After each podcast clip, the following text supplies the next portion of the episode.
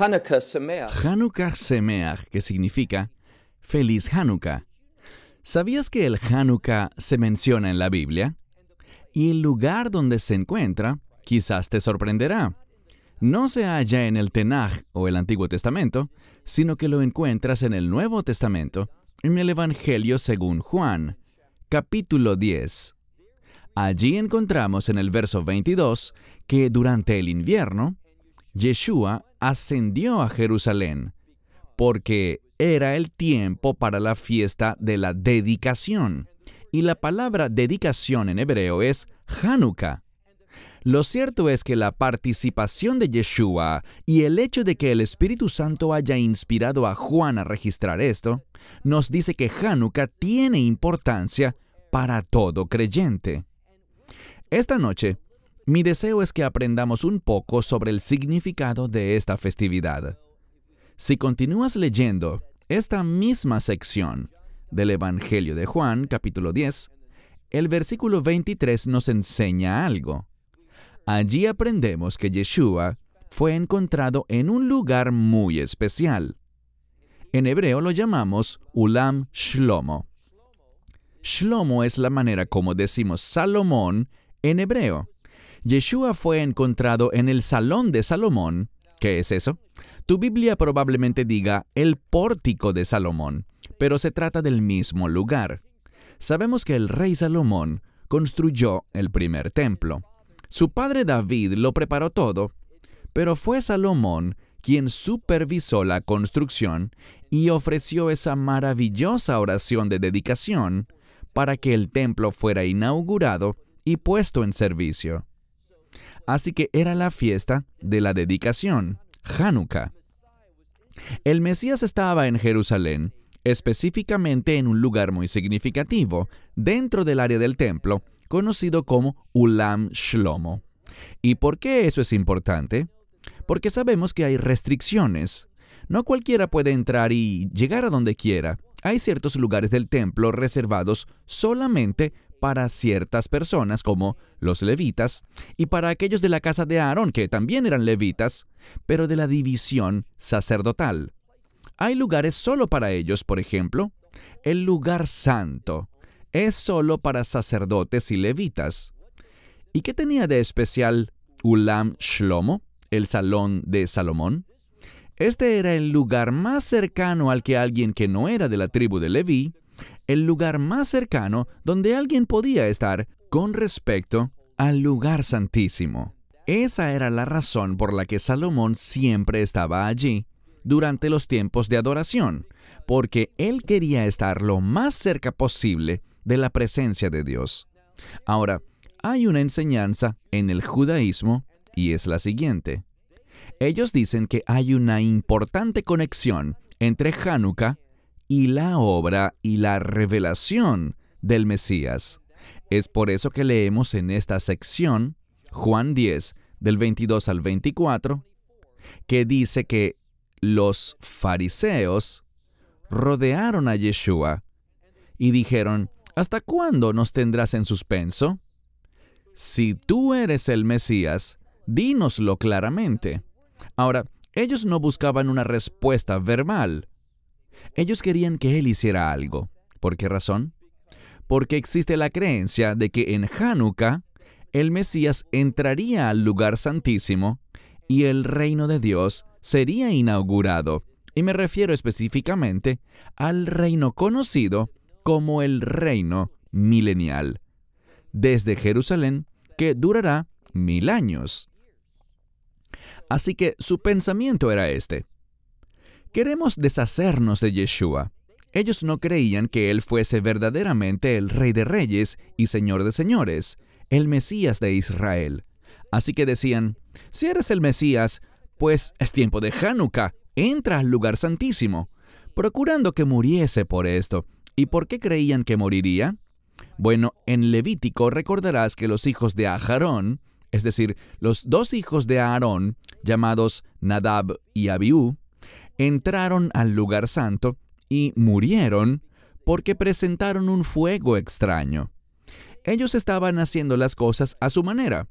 Y por lo tanto, los fariseos, de cierta manera burlándose de Yeshua, le decían, entra ya si eres el Mesías, pues es Hanukkah. Entra al lugar santísimo y veremos lo que pasa. Sabemos que no era el momento, según la voluntad de su Padre, de que Él entrara al lugar santísimo. Él lo hará, pero después de que regrese en su segunda venida. Y sabemos algo.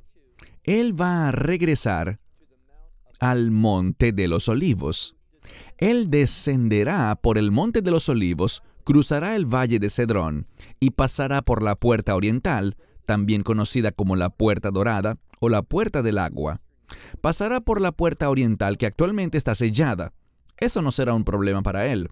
Y eventualmente entrará, en efecto, al lugar santísimo, demostrando que Él es Dios con nosotros, es decir, Emanuel, y que Él es el Mesías. Así que Hanukkah realmente se relaciona con la obra futura del Mesías. Quisiera hacer una pausa y compartir con ustedes algunas cosas antes de seguir adelante con nuestro estudio del Hanukkah. Si miras lo que tengo frente a mí, verás el Hanakia. Ahora, el Hanakia es diferente a la menorá. Ambos están relacionados, pero el Hanakia no tiene tres ramas a un lado y tres ramas al otro y una central, destinando así siete lugares en total donde colocar y encender las velas. Pero el Hanakia, por el contrario, tiene cuatro a la izquierda, cuatro a la derecha, y luego esta que está encendida actualmente y que se conoce de manera única como el Shamish. ¿Y por qué eso es importante? Esa palabra se relaciona con un siervo. Y lo que nosotros hacemos como organización, y lo que es mi enfoque en la vida, y espero que también sea el tuyo, es exaltar a Yeshua. Él es el eterno Hijo Divino de Dios. Él es digno y queremos exaltarlo, queremos glorificarlo, queremos servirlo, queremos compartirlo y enseñar sobre lo que Él ha hecho y también sobre lo que Él hará en el futuro. Por lo tanto, esta vela se enciende en memoria de Él y con la expectativa de su regreso. Ahora, cuando hablamos sobre su regreso, siempre debemos hacer una distinción entre su venida para el arrebatamiento o el rapto, que tendrá lugar antes de la ira de Dios, y su segunda venida que ocurrirá al final de la séptima semana de Daniel, de esos últimos siete años que llegarán a su conclusión con el regreso del Mesías, su segunda venida. Y te daré buenas noticias. De acuerdo a primera a los tesalonicenses 3:13, los santos, es decir, tú y yo, los que han sido redimidos por la sangre del Mesías y que han aceptado el Evangelio, vamos a venir con Él y vamos a gobernar y reinar con Él durante el reino milenial. Y sabemos que no habrá templo en la Nueva Jerusalén, pero sí habrá un templo allí durante esos mil años. ¿Y qué pasará? ¿Por qué es importante el Hanukkah? Bueno, sabemos que el anticristo es realmente un falso Mesías. Y él hará algo. Hay un evento conocido como Shikutz Ha-Meshomem, que se traduce como la abominación desoladora. Se refiere a cuando el anticristo entre al lugar santísimo con el fin de exaltarse a sí mismo y oponerse a todo lo que tenga que ver con Dios, con adoración y santidad.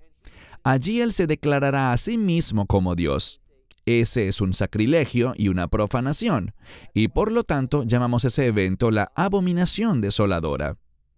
Pero ya hemos dicho que Yeshua entrará en el lugar santísimo con el fin de iniciar ese reino milenial de Dios. ¿Y qué sabemos al respecto? Bueno, muy simplemente sabemos que es la voluntad de Dios que Yeshua gobierne. Y sabemos que hay una conexión de Hanukkah. ¿Por qué? Bueno, si lees alguna vez Daniel capítulo 12, notarás que después de la abominación desoladora, deberíamos esperar que pasen 1260 días. Podemos decirlo en otras palabras, que pasen 42 meses o lo que es igual, tres años y medio. Pero lo sorprendente de Daniel 12 es que en vez de 1260 días, encontramos 30 días adicionales. 30 días tradicionalmente en la Biblia representan el luto por Aarón que hicieron los hijos de Israel y el luto por Miriam, la hermana de Moisés y Aarón. Ellos también lloraron su muerte durante 30 días. Así que el 30 se relaciona con la muerte y específicamente con el luto. Y se nos dice que cuando el Mesías regrese, la gente lo mirará y llorará. Llorarán por aquel que fue traspasado. Así que estos son 30 días, pero en Daniel capítulo 12 dice, bendito es aquel. Esa palabra es Ashrei, que significa bendito y feliz.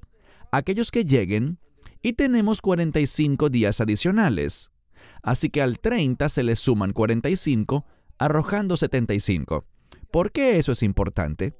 Porque si te fijas en la profecía de Zacarías, allí se habla de la segunda venida del Mesías, y dice que ellos mirarán, ¿y quiénes son ellos? Los hijos de Israel, un remanente de ellos. Ellos mirarán a aquel que fue traspasado, es decir, que fue crucificado, y lo van a llorar, se van a lamentar. Y esa palabra lamentar es una forma de adoración, es una forma de derramar tu corazón en arrepentimiento y lamentación ante Dios, dentro del contexto de adoración. Así que van a llorar. Y luego tenemos 45 días adicionales para un total de 75. ¿Por qué eso es importante? Porque en el próximo capítulo, Zacarías capítulo 13, leemos que se abrirá una fuente. ¿Qué es una fuente? Un lugar donde hallamos agua. Un término vinculado con la inmersión. La gente se sumerge en agua en diferentes momentos por diferentes razones, pero hay un día nacional de inmersión que ocurre un día antes del día de la expiación. Justo antes del día de la expiación, la gente se sumerge. Y esto nos dice que esta fuente se abrirá para la purificación de aquello que en hebreo llamamos lida y que significa impureza todo lo que es inmundo. Eso se hace mediante la inmersión, y este tiempo de inmersión es Yom Kippur, el día de la expiación. Aprendemos bíblicamente, presta mucha atención a esto, siempre transcurren 75 días desde el día de la expiación, Yom Kippurim, hasta Hanukkah. ¿Y qué sucederá en Hanukkah en el futuro? ¿por qué Dios dice, bendito es aquel que llega a estos 75 días adicionales, 1335? Inicialmente pensábamos en 1260. Eso es lo que vemos, por ejemplo, en el libro de Apocalipsis. Pero hay 75 adicionales, lo que nos lleva a un total de 1335 días. ¿Por qué eso es importante? porque se relaciona con el establecimiento del reino de Dios. Y allí es cuando entonces el Mesías regresará en su segunda venida. Nosotros los creyentes, según 1 Tesalonicenses 3:13, vamos a venir con Él y vamos a gobernar y reinar con Él durante los mil años de su reino milenial. Entonces, vemos una conexión entre los últimos días, el Hanukkah, y lo que el Mesías hará, entrar al lugar santísimo y gobernar como Rey de Reyes y Señor de Señores durante esos mil años conocidos como el milenio. Hagamos una pausa un momento para hablar de un tema puntual. Hay algunos que enseñan que el nacimiento del Mesías está relacionado con Hanukkah, pero no es así. No hay evidencia bíblica que una al nacimiento del Mesías con Hanukkah. Otros aún quieren decir que el Mesías nació durante la fiesta de los tabernáculos. Y así piensan muchos creyentes mesiánicos. Yo mismo soy un judío mesiánico, parte de esa comunidad, pero ciertamente yo no enseño que el Mesías haya nacido durante la fiesta de los tabernáculos. ¿Por qué entonces algunos enseñan eso? Bueno, hay dos razones principales. Dice en el Evangelio de Juan que la palabra, y este es Yeshua, el verbo, se hizo carne y habitó entre nosotros. Esta palabra para habitar también significa piel. La palabra piel en nuestro idioma se deriva de este término. Así que lo que dicen es que tenemos el tabernáculo, tenemos la piel, que Él se cubra de piel humana es la encarnación, es su nacimiento, por lo tanto tuvo que haber ocurrido durante la fiesta de los tabernáculos, porque el Verbo se hizo carne y habitó entre nosotros o hizo tabernáculo con nosotros. También dicen que en el Evangelio de Lucas se habla de Zacarías. Ahora, ¿de qué Zacarías estamos hablando? No del profeta, sino del padre de Juan el Bautista. Y recordarás que él era un sacerdote, descendiente de la línea de la familia sacerdotal de Abías, que está en la octava rotación. Bíblicamente sabemos que había 24 rotaciones de sacerdotes. Pero esto es lo que debemos comprender. No sabemos nada sobre esas rotaciones. Y además, después de la cautividad babilónica, y el nacimiento del Mesías tuvo lugar después de la cautividad babilónica. Se nos dice en el libro de Esdras que inicialmente solo regresaron algunas familias sacerdotales. No sabemos cómo quedó la rotación. Así que el hecho de que Zacarías, el padre de Juan el Bautista, entrara en el lugar santo para ofrecer el incienso, no dice nada en cuanto a cuándo exactamente sucedió eso. Ahora, sabemos que Elizabeth, la esposa de Zacarías, el padre de Juan el Bautista, sabemos que su concepción tuvo lugar seis meses antes de la de Yeshua. Pero nada de eso nos dice nada sobre el nacimiento del Mesías en el sentido de que tuvo lugar durante Sukkot. No hay evidencia bíblica de eso. Y permítame decirte algo más.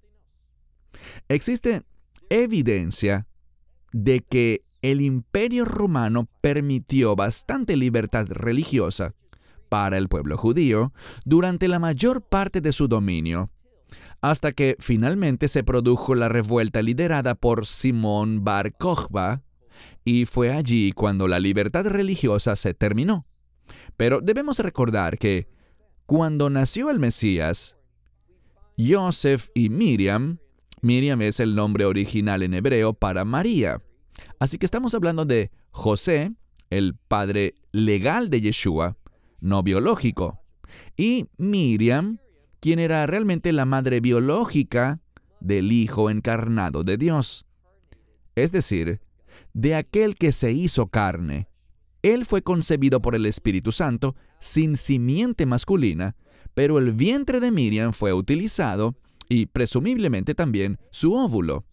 Así que Él se hizo carne. Pero debemos recordar algo.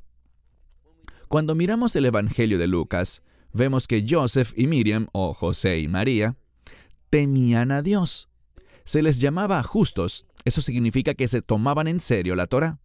Y ciertamente no habrían ido a Belén durante la fiesta de Sukkot. ¿Por qué? Porque según la Biblia, uno debe observar Sukkot, la fiesta de los tabernáculos, en Jerusalén. Entonces, si alguien enseña que Yeshua nació durante Sukkot, lo hace sin evidencia bíblica alguna. No existen versículos que nos digan nada acerca de la rotación sacerdotal, y de cuándo Zacarías estaría sirviendo en el templo. En segundo lugar, ciertamente no habría ocurrido durante un censo si la fiesta de Sukkot estaba sucediendo al mismo tiempo. Eso hubiera generado una revuelta del pueblo judío en contra de Roma. Así que no existe la menor evidencia de que Yeshua haya nacido durante la fiesta de los tabernáculos. Bueno, lo que me gustaría hacer en el tiempo que me queda es mirar otro pasaje de las Escrituras que apunta al Hanukkah. Sabemos que Hanukkah comienza al concluir el día 24 del noveno mes, y ese noveno mes se llama Kislev. Así que cuando termina el día 24, es cuando empezamos a encender la luz, la Hanakia, recordando los ocho días de Hanukkah. Y lo que me gustaría que hagas es tomar tu Biblia y estudiar conmigo durante unos minutos, leyendo juntos la profecía de Ageo en el capítulo 2, solo unos pocos versos. Quiero compartirte que los nombres son importantes en las escrituras. Los nombres tienen significado, y el nombre de Ageo proviene de la palabra hebrea Hag, que es una fiesta, un día señalado por la Biblia. Algunas de estas fiestas duran más de un día, como la fiesta de los panes sin levadura o la fiesta de los tabernáculos. Estas dos duran siete días. Y lo que vemos aquí, vamos a leer a Geo, cuyo nombre, por cierto, significa mis festividades. Ahora, ¿a qué dos festividades podría referirse el nombre de Ageo? Bueno, vamos a obtener la respuesta muy rápidamente. Ve conmigo al capítulo 2 de la profecía de Ageo, versículo 1. Noten lo que dice. En el séptimo, es decir, en el séptimo mes, en el día 21 del mes, o el vigésimo primer día del mes, así que vemos que este es un día especial, un día único, porque el día 21 del séptimo mes está dentro de la fiesta de los tabernáculos y tiene un nombre especial. Esto se confirma en el Evangelio de Juan, capítulo 7, donde se le llama el gran día de la fiesta de los tabernáculos. Se conoce en hebreo como Hoshana Rabá, que significa la gran salvación. Y salvación es una palabra de reino. La salvación se relaciona con Dios poniendo las cosas en orden, en el orden del reino. Así que la salvación está relacionada con el reino de Dios. ¿Y qué dice aquí? Verso 1 del capítulo 2. En el séptimo, es decir, el séptimo mes, día 21 del mes, la palabra del Señor estaba en la mano, es decir, su palabra vino a Ageo, el profeta, diciendo. Y veremos que en el libro de Ageo, tanto en el capítulo 1 como en el capítulo 2, hay un énfasis en el templo, y más específicamente en el santuario, lo cual probablemente se refiere al lugar santísimo. Avancemos por favor al verso 7 del capítulo 2, donde dice, Vei Ger Ashti. Esta es una palabra que se deriva del sustantivo para ruido. Muchas Biblias lo traducen como agitaré, y a veces cuando agitas algo, se produce un ruido. Así que lo que tenemos es que Dios agitará, ¿y a quién agitará?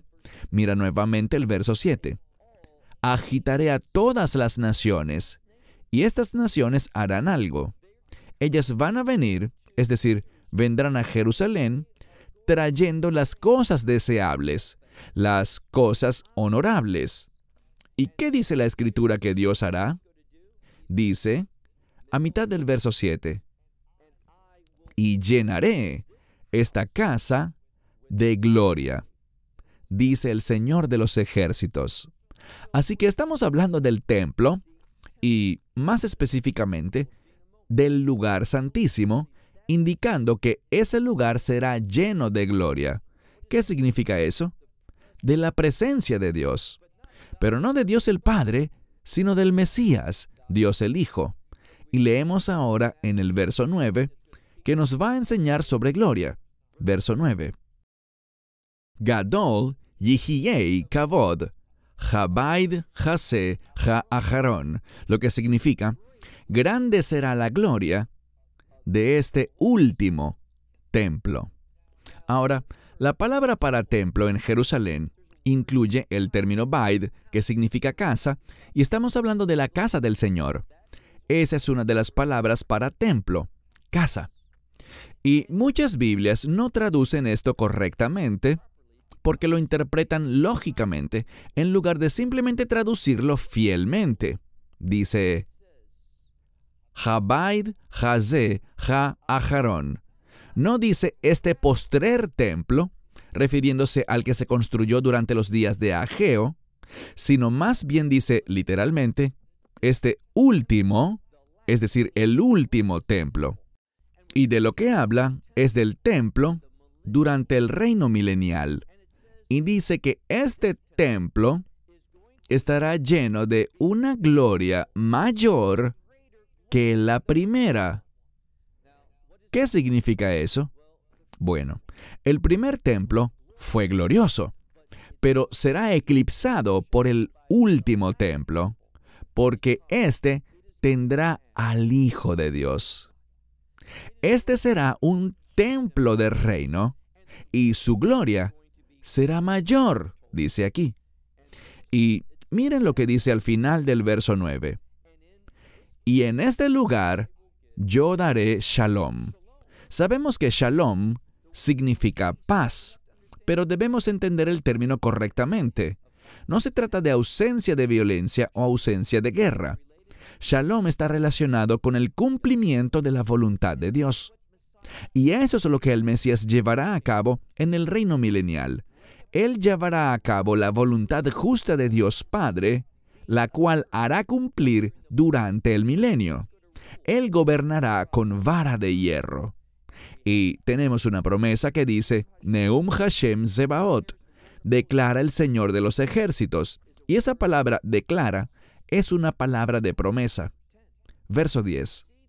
Vemos que no solo hay un énfasis en el templo, sino un énfasis en una fecha en particular. Mira el verso 10. Y en el día 24 del noveno, es decir, del noveno mes, el mes de Kislev, Hanukkah comienza al concluir el día 24 del noveno mes. Y vemos aquí que hay un énfasis. En el día 24 del noveno mes, y vemos algo más. Mira el verso 15. Dice aquí, y ahora, y tenemos un modismo hebreo que significa, establece tu corazón, lo que realmente es una frase que quiere decir, presta atención, por favor. Dice ahora, Presta atención, por favor, desde este día y en adelante. Así que desde este día 24 en adelante, ¿qué hay adelante? Justo esos ocho días de Hanukkah. Así que presta atención desde este día, el día 24, en adelante. Vemos que antes de que se pusiera una piedra en el santuario del Señor, Ahora vemos que esta fecha se relaciona con el santuario, con el lugar santísimo. ¿Y qué se nos enseña aquí? Bueno, leamos ahora el verso 18. Vemos esa misma expresión. Establece tu corazón, es decir, presta atención, por favor. Desde este día y en adelante, desde el día 24 del noveno mes, desde este día, ¿y qué resulta único al respecto? Bueno, durante el periodo del segundo templo vemos que fue en ese día que completaron la colocación del fundamento para el santuario de Dios, para su templo. Y lo que se enfatiza es el lugar santísimo. Así que este es el día en que se completó el fundamento del templo. ¿Y qué más se nos dice? Bueno, mira ahora nuestro último verso, el verso 20. Y vino la palabra del Señor por segunda vez a Ageo. ¿Cuándo? De nuevo, en este día 24 del noveno mes, el mes de Kislev. Y, como sabemos, el final de ese día es Hanukkah. Y si seguimos leyendo, veremos que hay una insinuación en cuanto al Mesías y a lo que Dios hará para traer su paz, para traer su bendición, para traer su descanso. Y todas estas cosas, bendición, paz y descanso, son términos del reino.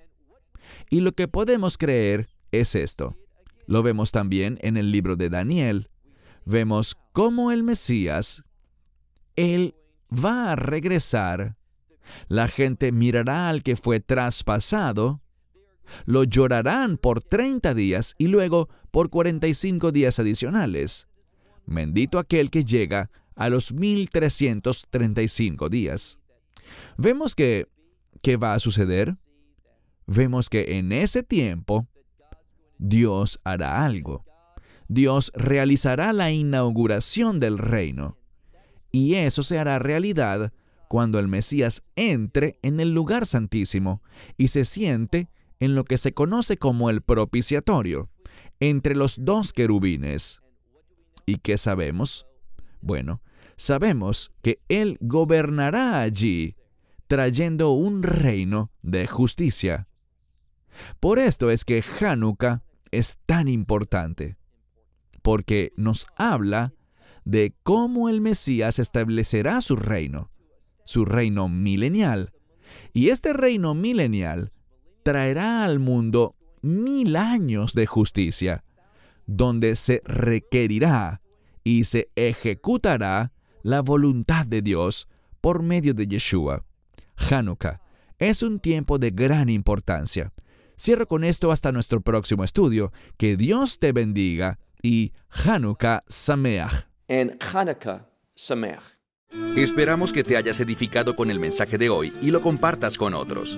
Te invitamos a seguir nuestros estudios cada semana por este canal y por el portal de YouTube de Amarás a Israel. También puedes descargar nuestra aplicación móvil gratuita Mi Estudio Bíblico. Finalmente, para obtener más información sobre nosotros, visita nuestra web amarasaisrael.org, donde encontrarás otras conferencias de Baruch en audio, video y texto. Hasta el próximo programa. Que el Señor te bendiga en Yeshua Hamashiach, Jesús el Mesías, mientras caminas con Él. Shalom desde Israel.